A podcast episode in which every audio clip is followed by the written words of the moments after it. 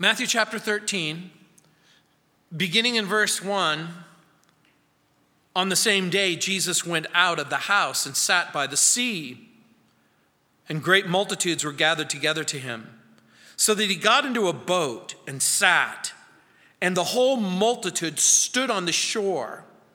Then he spoke many things to them in parables, saying, Behold, a sower went out to sow. And as he sowed, some seed fell by the wayside, and the birds came and devoured them. Some fell on stony places where they did not have much earth, and they immediately sprang up because they had no depth of earth. But when the sun was up, they were scorched, and because they had no root, they withered away. And some fell among thorns, and the thorns sprang up and choked them. But others fell on good ground and yielded a crop, some a hundredfold, some sixty, some thirty. He who has ears to hear, let him hear. And again in verse 18, therefore, hear the parable of the sower. When someone hears the word of the kingdom and does not understand it, then the wicked one comes and snatches away what was sown in his heart. This is he who received the seed by the wayside. But he who received the seed on stony places, this is he who hears the word and immediately receives it with joy, yet he has no root in himself, but he endures only for a while. For when tribulation or persecution arises because of the word, immediately he stumbles. Now, he who received seed among the thorns is he who hears the word, and the cares of this word, world, and the deceitfulness of riches chokes the word, and he becomes unfruitful.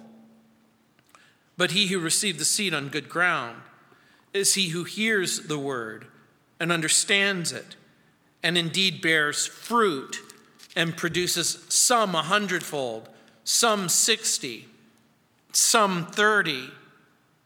In Matthew 13, Jesus is going to explain what's been called the mysteries of the kingdom of heaven.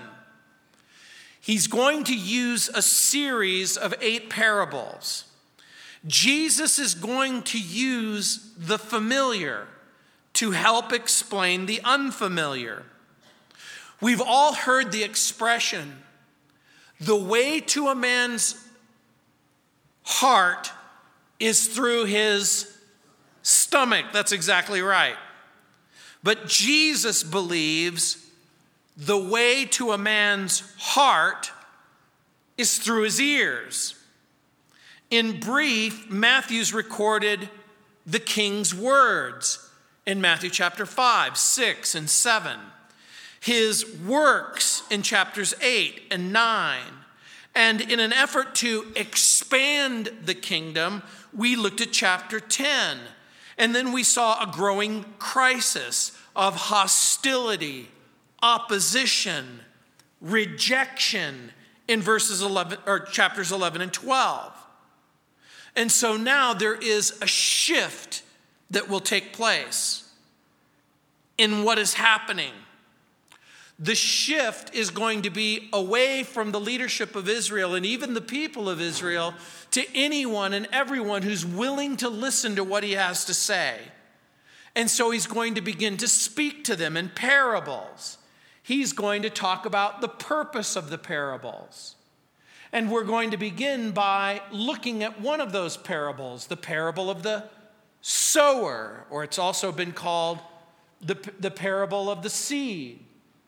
He's going to talk about the hard heart, the shallow heart, the crowded heart, and the fruitful heart. Before he begins unfolding these parables, we'll see in part the purpose of the parables. And so we begin in verse 1. It says, On the same day, Jesus went out of the house and sat by the sea. Some have seen in this simple sentence a picture, again, of what's happening in the ministry of Jesus. For those of you who are unfamiliar, the events of chapter 12 have taken place on a single day, remember there's been aggression, opposition, difficulty. It says on the same day, the day that took place in chapter 12, Jesus went out of the house and sat by the sea. Clearly, Jesus is in a literal house, and he leaves and he walks out of Capernaum and he goes to the literal sea of Tiberias or the Sea of Galilee. It's a freshwater lake that is in the Rift Valley just below Mount Hermon. The lake itself is about 13 miles by four and a half miles. The Jewish leaders become a type and a picture of the house of Israel. They've refused the message of the king. They've refused Jesus. Now, Jesus is going to subtly but appropriately turn his message to the Gentiles, the nations. Again, I think symbolized by the sea. In several passages in both the Old Testament and the New Testament, the nations of the Gentiles are seen as a sea. Isaiah chapter 60, verse 5. Revelation chapter 17, verse 15 pictures the nations like a tumultuous ocean. This turning to the nations, or anyone who's willing to listen to him, again represents this new phase. Remember, Jesus is the king, and he's the king in the kingdom. But what's going to happen to the kingdom if the people have refused the king and the kingdom? I'm going to suggest to you that Jesus is going to be speaking about a time frame between his two advents his coming as the king and his second coming as the king. This has caused teachers and scholars for centuries to wonder well, what am I to think about what I'm reading? How am I to think about it? And in verse 11, there's a little hint. We're going to skip ahead just for a moment. We're going to cover this at greater length later. It says, He said to them, Because it's been given to you to know the mysteries of the kingdom of heaven, but to them it has not been given. What Jesus is doing is he's using an explanation of why from here on out the words that he's speaking is going to be concealed from some people and revealed to other people. Again, is this a reference to Messiah's kingdom here on the earth sometime in the future? Or is this a reference to Messiah's kingdom in his absence? I tend to think that this is a reference to the Messiah's kingdom in his absence. Verse 13 of chapter 13 says, Therefore I speak to them in parables, because seeing they do not see, and hearing they do not hear, nor do they understand. At this time, a group of people are going to come, a mixed multitude, if you will. They're going to come in truth, some are going to come in pretense.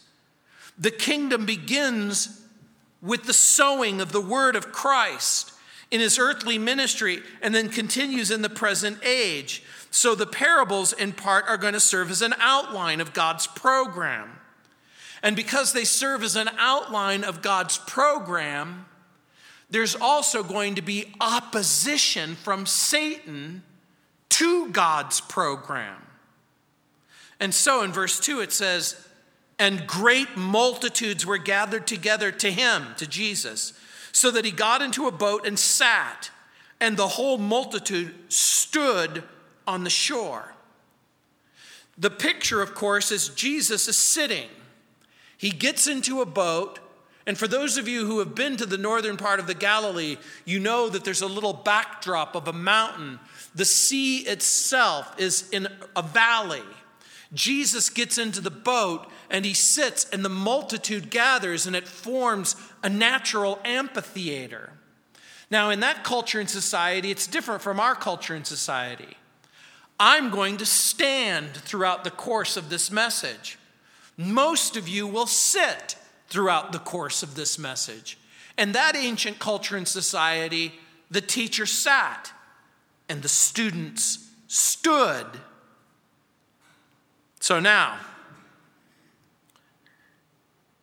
why does Jesus speak in parables? Look what it says in verse 3. Then he spoke many things to them in parables.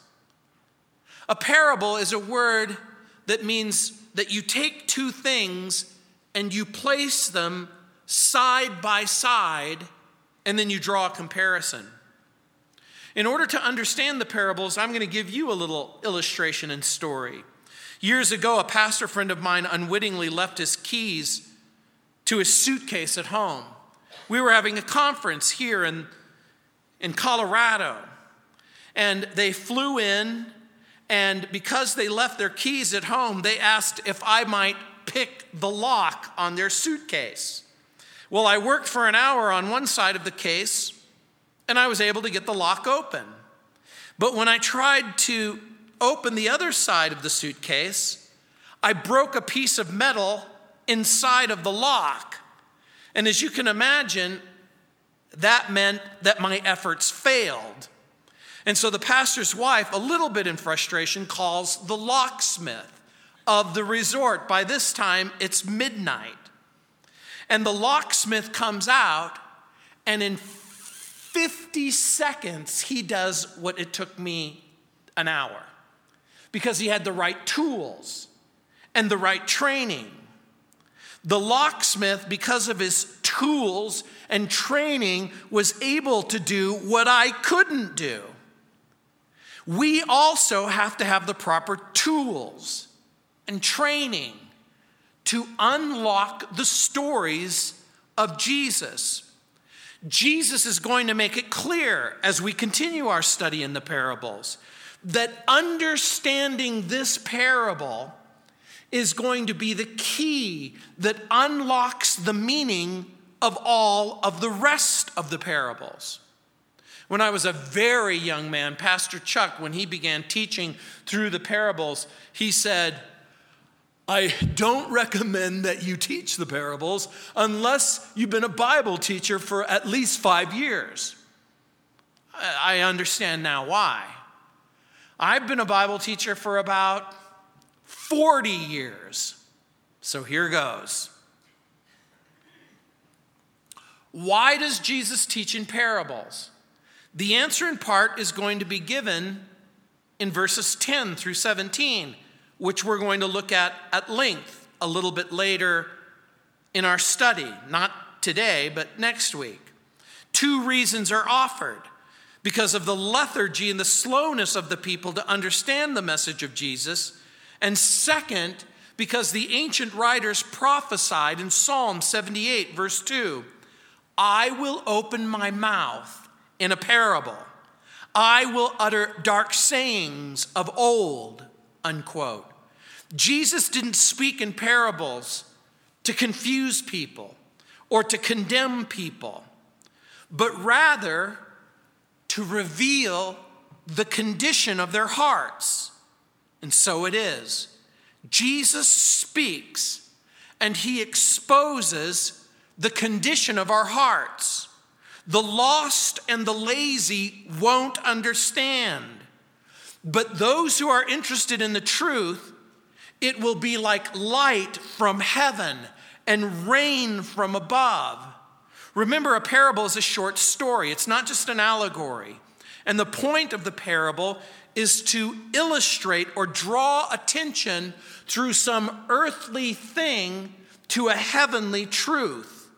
Remember, its purpose is to both conceal the truth from the blind and reveal the truth to those who want to know the truth, who have a willing heart. And like I said, the word parable itself means to place side by side and then compare. When we look into the parables, we have to be sensitive and careful so that we understand the culture and the language of the people that Jesus is addressing. We don't have to find meaning or seek meaning in every single detail of the story. As a matter of fact, we should bear in mind that the story was meant to be heard, not simply a manuscript to be studied. The parable is like a good short story or like a joke. In a joke, the main point of the joke is the punchline. And so when Jesus is telling a story, he's calling people to a concrete situation than, rather than to just simply some abstract theological idea. Jesus knew that his stories would call real people to make real decisions in real life. And so, stories have two what's the word I'm looking for? They, a story can do one of two things it can unite the audience or it can separate the audience. Let me give you an example. A man and his wife were spending their honeymoon in Europe after a very long and happy courtship. And the couple decided that they were going to take a carriage ride through the beautiful mountain scenery. And after a few miles, the horse stumbled and it went off course. And the man got down from the carriage. He looked the horse in the eyes and he sternly said, That's one. A little bit further down the path, the horse stumbled again. This time, it fell over a fallen tree, and the man dismounted and he looked the horse in the eyes and he boldly said, that's number two. And he got back in the carriage. And as the afternoon sun began to set, and the woman's horse once again lost its footing on a mossy slope, the man dismounted and he got in front of the horse. He stared it firmly in the eyes and he said, That's three. And he removed a pistol and he shot the horse dead.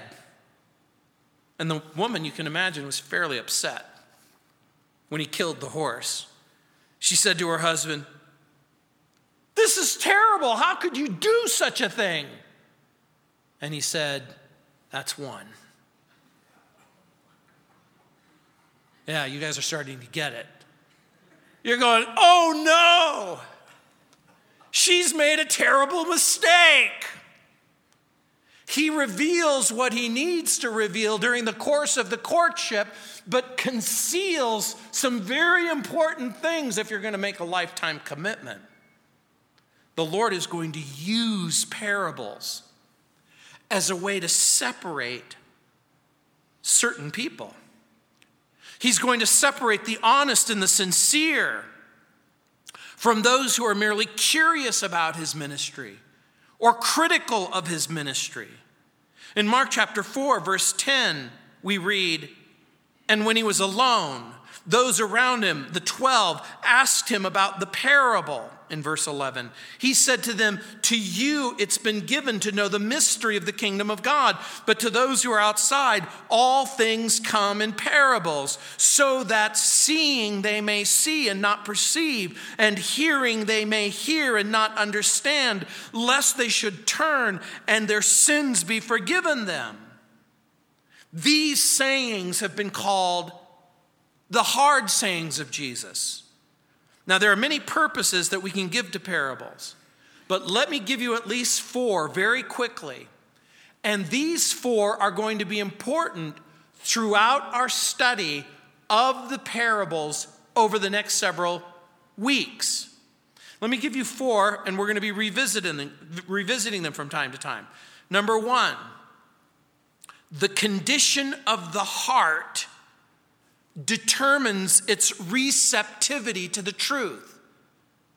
You should let that sink in. The condition of my heart, the condition of your heart, will be the main thing that determines whether or not you can receive the truth. Number two, those who receive truth, act upon it, receive more truth. Number three, those who reject the truth, ignore the truth, deny the truth, will lose what little they possess. Number four, we have to respond to the truth. It's not good enough to just simply hear it, we must respond to it. So, this story is often called the parable of the sower, but the real focus is on the soil.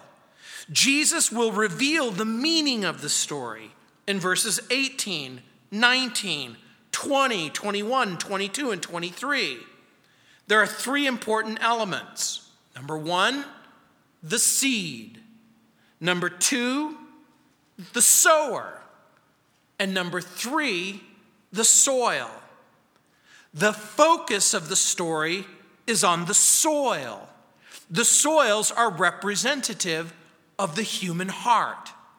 The soil is representative of the human heart conditions.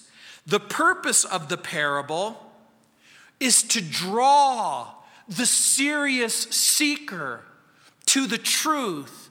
For the person who says, I want to know the truth, I want to obey the truth, I want the truth to be a part of my life.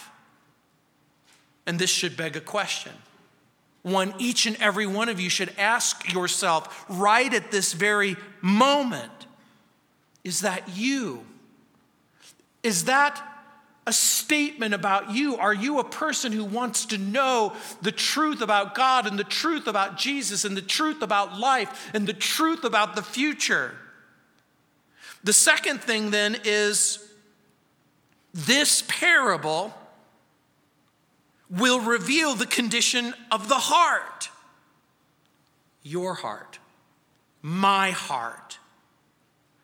And I want you to understand why because the words of Jesus are powerful and penetrating. Again, it begs yet another question Have you had a spiritual heart checkup lately?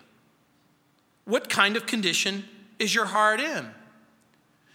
Not too long ago, I had a physical, and my doctor said, You have a myocardial infarction.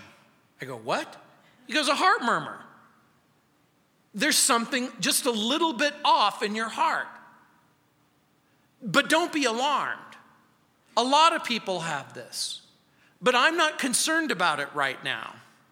He said, Down the road, we may need to give you an electrocardiogram. But guess what? When you hear Jesus' words in this parable, it's going to provide a kind of spiritual echocardiogram. It's going to be a test that it's going to reveal the circumstances of your heart and the condition of your spiritual heart. And so he begins with the hard heart. Look what it says at the end of verse 3 Behold.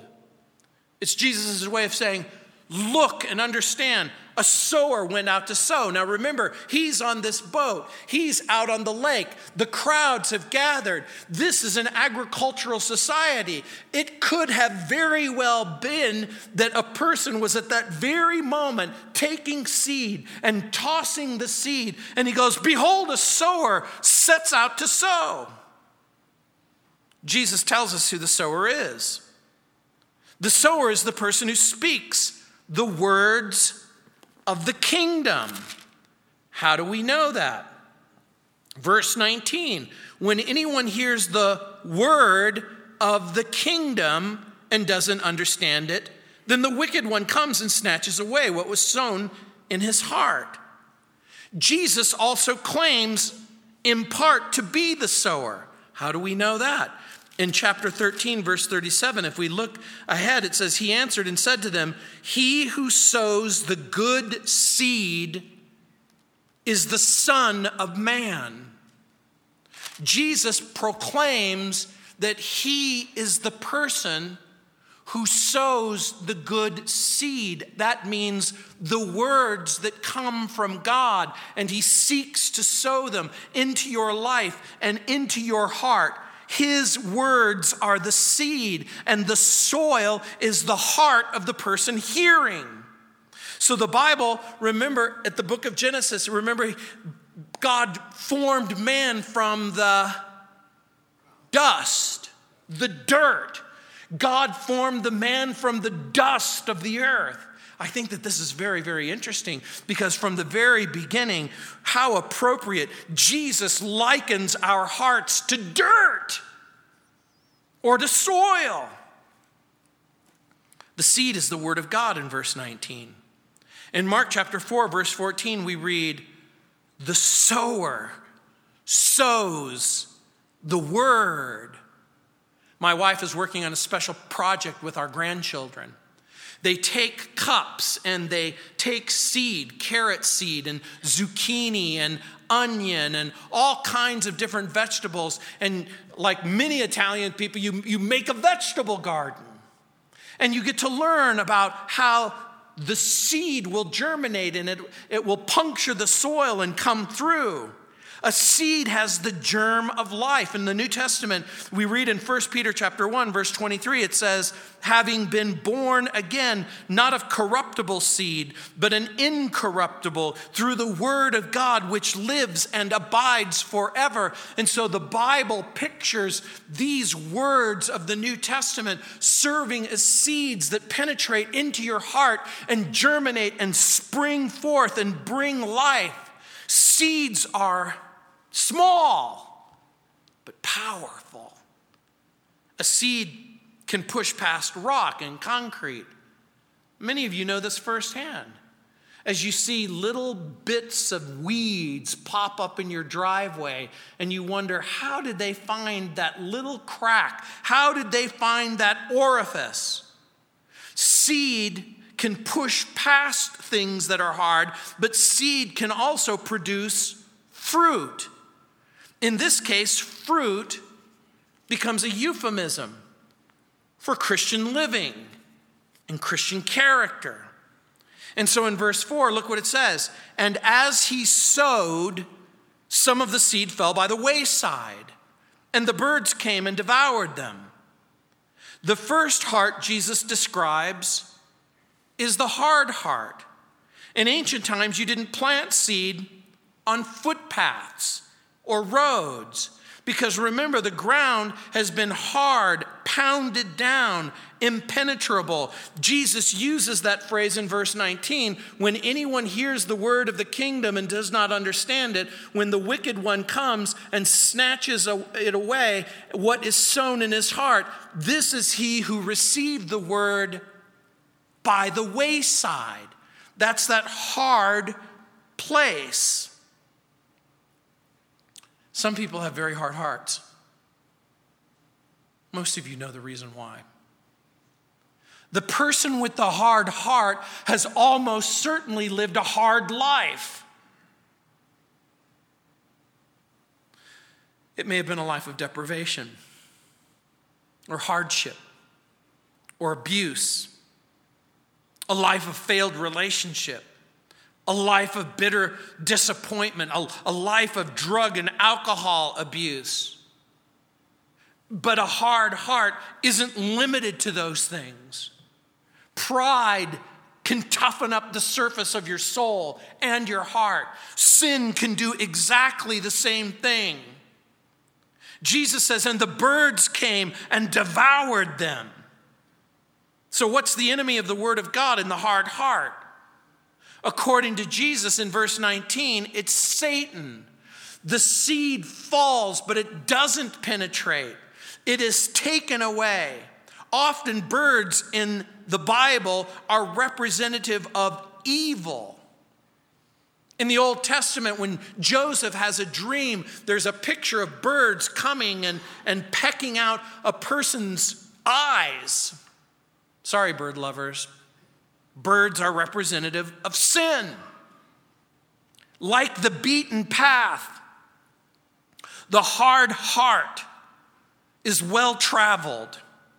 The hard heart is busy all the time, so busy that it doesn't have time for spiritual matters. It has time for television, it has time for recreation, it has time for athletics, but it doesn't have time for Jesus, and it doesn't have time for prayer, and it doesn't have time to, for God. And, and note, the problem isn't the sower. Jesus. The problem isn't the seed, the Word of God. The problem is the soil, it's the heart. Do you know someone with a hard heart? Maybe you're the one. with the hard heart? Once you know the answer to that question, rather than just simply be content, you should ask yourself a different question Is there a cure? Is there a cure for the hard heart? And I'm going to suggest to you that the answer is yes. According to the Bible, you have to break up the fallow ground. God told Jeremiah, break up the fallow ground. Don't sow among the thorns. He said, break up the fallow ground, and it meant to move the surface of the soil of your heart. And I'm going to suggest to you that the Word of God and the law of God is God's plow. It's the thing that sinks deep into that hard heart and then creates the furrow so that the seed can drop. And that's why it's so difficult for you if you open your Bible and you read the Bible and you embrace the Bible and you go, It's convicting me of my sin, it's convicting me of my wickedness, it's causing my heart to stir. Then that means it's doing its job. Because that's exactly what it's supposed to do. The law exposes our sin. The law exposes what's wrong in our heart, it reveals the sinful condition. And so Jesus moves from the hard heart to the shallow heart. Look what it says in verse 5. It says, Some fell on stony places where they didn't have much earth, and they immediately sprang up because there was no depth of earth. But when the sun was up, it, they were scorched because they had no root. They withered away. By the way, the soil in Israel, for the most part, from the very northern part of Israel, all the way down the rift to the southern part, the soil in Israel lies on a thick layer of limestone, which is incredibly hard. Where the soil is thin, where the soil is shallow, the roots of a germinating seed can't go very deep. Where there is no root system, the plant gets scorched and dies prematurely or withers away. So the person with the shallow heart often has an emotional encounter with God. They'll have an emotional encounter with Jesus. They'll have an emotional encounter with church or the Bible. These are the people where their hearts start pounding and the tears well up and the feelings are intense because the story is so moving or the issue is so compelling. Under normal circumstances and healthy circumstances, the sun is a source of food and health for plant life. Maybe the very first scientific lesson I ever learned was in the fourth grade. We did a project on photosynthesis. We learned about how the sunlight converts energy into plant sugars so that they can grow. But Jesus makes it abundantly clear that the sun in our story, used in a healthy way, is going to promote growth but the shallow make believer in the story, it speaks of persecution, opposition, affliction. Look what it says in verse 21 Yet he who has no root in himself, but endures only for a while, for when tribulation or persecution arises because of the word, immediately he stumbles the person with the shallow heart, the make believer, may have a great deal of emotion, but they lack will and mind.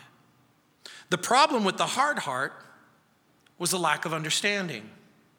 The problem with the shallow heart was a lack of depth. Immediately, he stumbles. Why?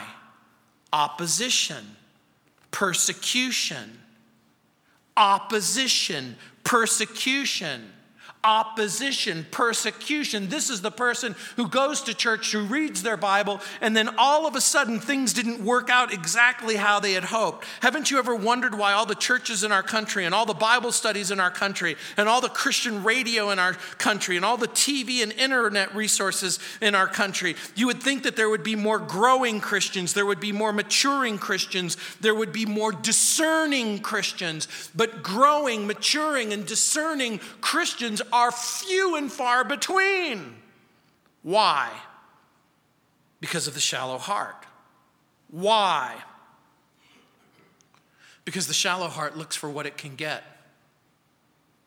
The shallow heart says, What can you give me? What can you provide for me? What can you give me? It's a mercenary heart. Remember, the mercenary is the person who's trained to fight but will sell himself to the highest bidder. Some so called Christians sell themselves to the church or the congregation that will offer them the most amount of pleasure, the most amount of entertainment, the least amount of pain, the most amount of reward for the least amount of sacrifice.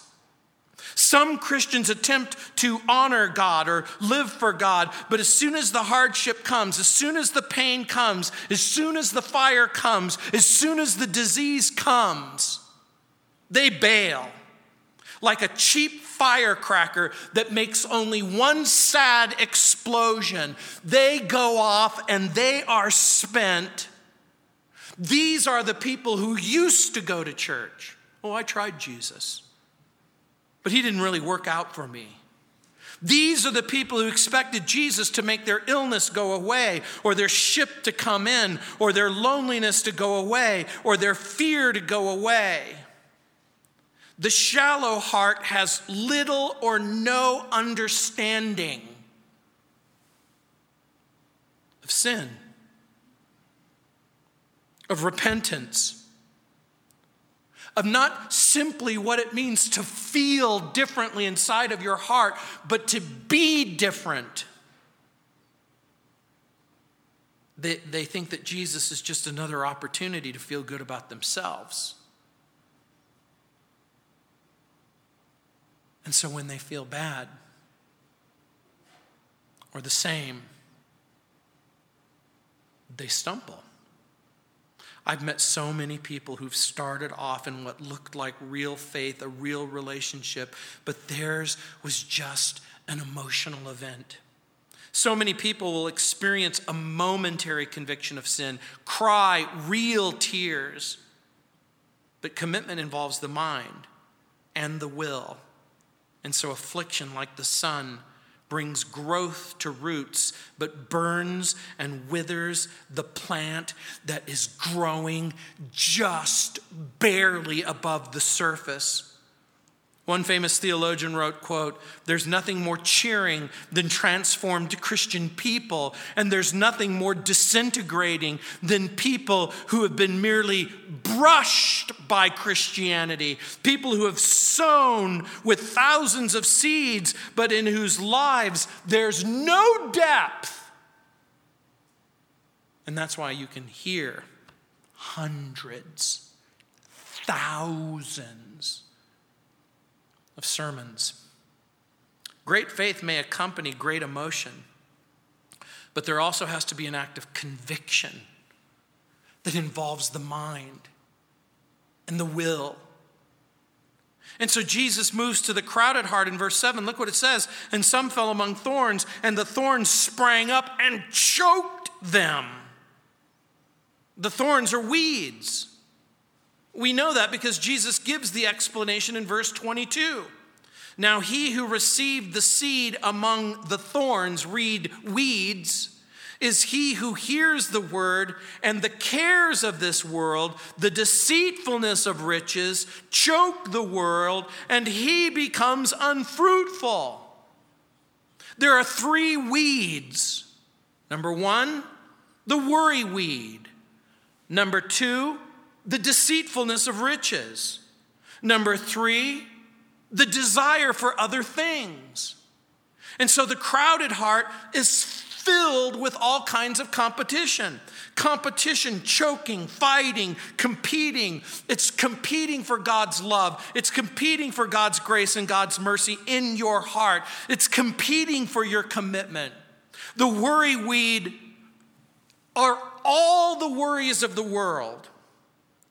What's going to happen to me? How am I going to be able to go forward? What am I going to eat? Where am I going to sleep? How am I going to live? What about the future? What's going to happen to me? Just for fun, I looked up the word worry in my synonym finder.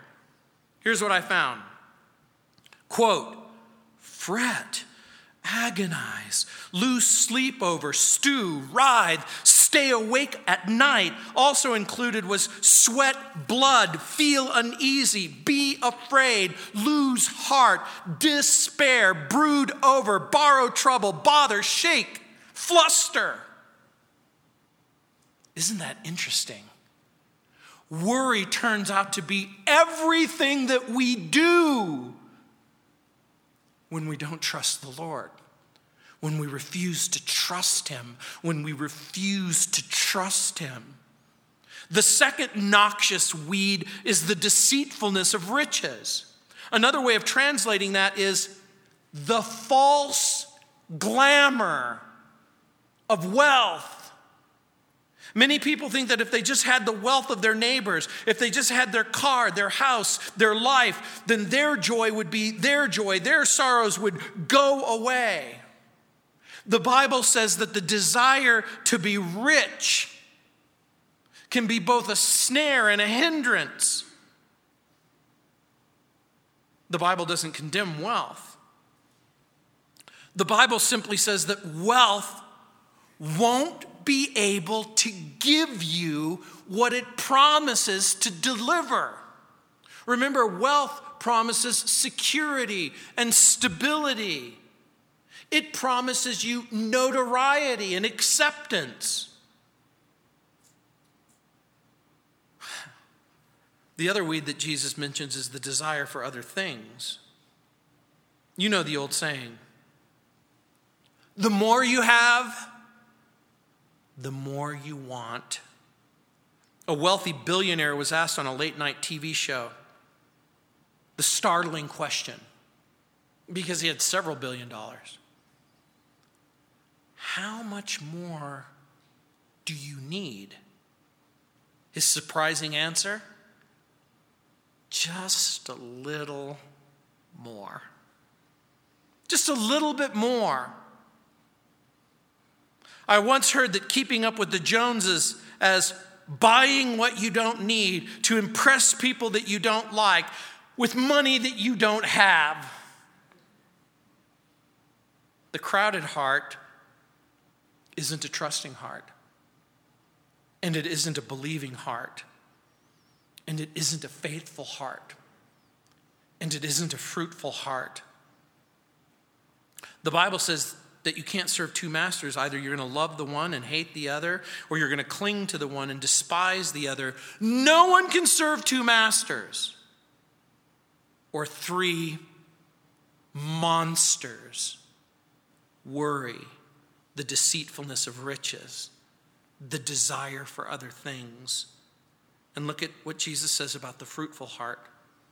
He says, quote, but others fell on good ground and yielded a crop, some a hundredfold, some sixty, some thirty. He who has ears to hear, let him hear. The seed of the Word of God doesn't simply bounce off the surface of the fruitful heart, it takes root. The fruitful heart, the Word of God penetrates, it grows, it produces change. It doesn't grow for a season only to die when the sun comes out or when the heat gets hot or the affliction or the persecution arises. It's not divided by competition.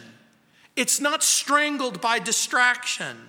The fruitful heart produces a harvest of Christian character.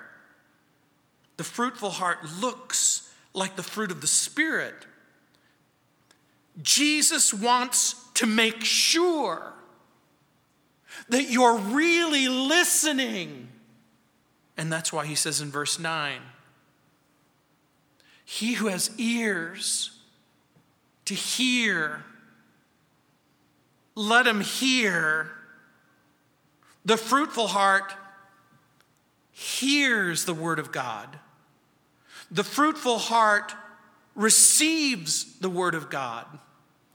The fruitful heart then produces a harvest. And I want to point something out to you. This is the only heart that does. The hard heart doesn't. The shallow heart doesn't. Fruit in the Bible, remember, speaks of character. Unlike the hard heart, the fruitful heart is soft. In contrast to the shallow heart, the fruitful heart is deep.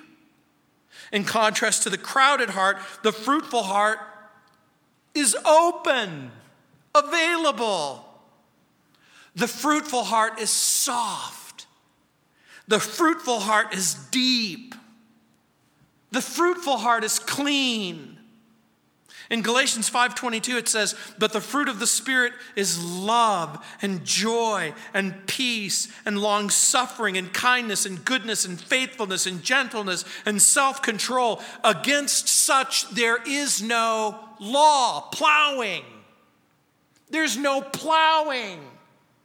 Why is there no plowing? Because the fruitful heart is open, available, soft, and deep. The fruitful heart knows about sin. The fruitful heart embraces repentance. The fruitful heart is ready to enter into commitment. The fruitful heart hears the gospel, but also shares the gospel. And so the gospel will produce 30 fold, 60 fold, 100 fold. The fruitful heart will communicate not just simply the character of Christ, but invite everyone who's willing to listen into that. The three hearts had three enemies. Just in closing, I just want to point out a couple of things to you. The enemy of the crowded heart, that was the world. The enemy of the shallow heart, that was the flesh. The enemy of the hard heart, that was the devil. Nothing's changed. Those are your three great enemies the world, the flesh, the devil. But according to the Bible, you have three great champions, as I'm fond of telling you over and over again. The Father has overcome the world, the Son has overcome Satan, and the Holy Spirit lives inside of the believer. You have a mechanism, a provision that's been given to you for all that stands against you.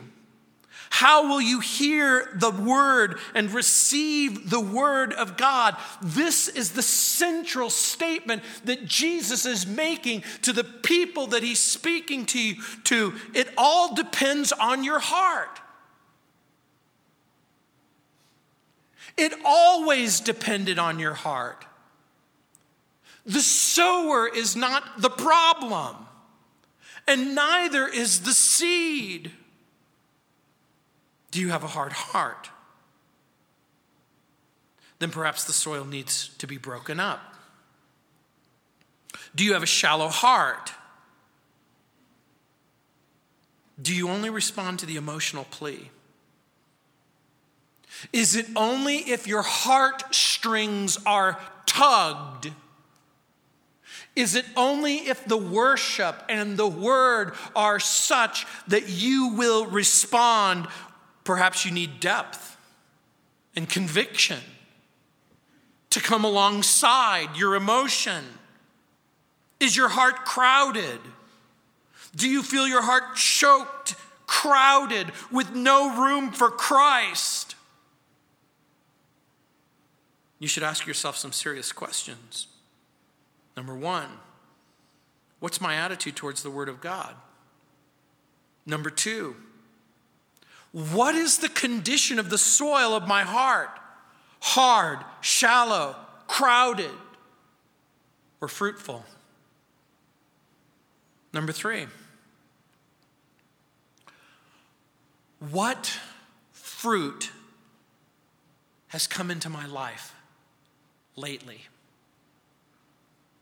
And number four, am I helping others bear fruit? No wonder Jesus says, pay attention. Pay attention to what you hear. Jesus invites us, pay attention with a soft heart. Pay attention with a deep heart. Pay attention with a clean heart. You know, I heard the story of a little boy named Joey. Joey was five years old, and his dad constantly told him, Joey, I need you that when you're in my office to stay away from the glass case that's in my study. Don't ever open the case and don't ever take out the vase. The vase is very important and it's very valuable. And one day, Joey went to the thrifty drugstore and he saw a vase and it looked almost identical to the one in his dad's glass case. He looked at the price tag and he knew what $3.98 looked like on a price tag, even though he was five years old. And he thought, well, that's not very valuable. He thought that his dad must be mistaken. So he went home and he opened the glass door and he took out the vase. And as he was walking with the vase, he tripped on the carpet and it broke into hundreds of pieces. And when his dad got home, he had to tell him. And the father said to him, Son,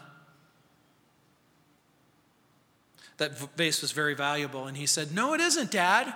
I saw one just at, the thrifty drugstore for $3.98. We can replace it, no problem. And his dad said, No, this is a Ming vase.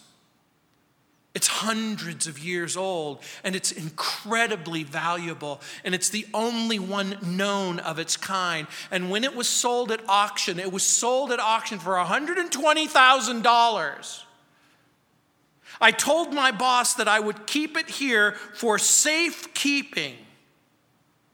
And now we have to sell everything we owe. We have to sell everything to pay for the damage.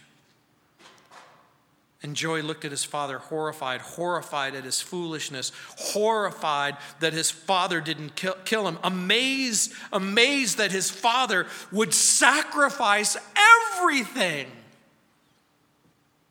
to correct a mistake that he had made. And that's exactly what Jesus does for you. God sends Jesus to sacrifice himself. He gives everything. Because your sin, as far as God is concerned, isn't just simply a mistake, it is the assault on the dignity and the majesty and the glory of God. And so God will sustain his perfect standard. You see, the truth is when you sin, you don't simply break yourself, you break everyone around you. We not only hurt ourselves, we hurt each other. And so God provides a Savior. And so now we have the ability to march forward in our study of the parables. You ready? Let's pray.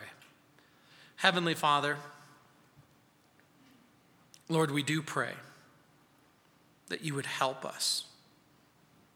Lord, that if our hearts are hard, that you would break up the fallow ground. Lord, we pray that we would sense your presence, we would be convicted of our sin, and we would be willing to turn.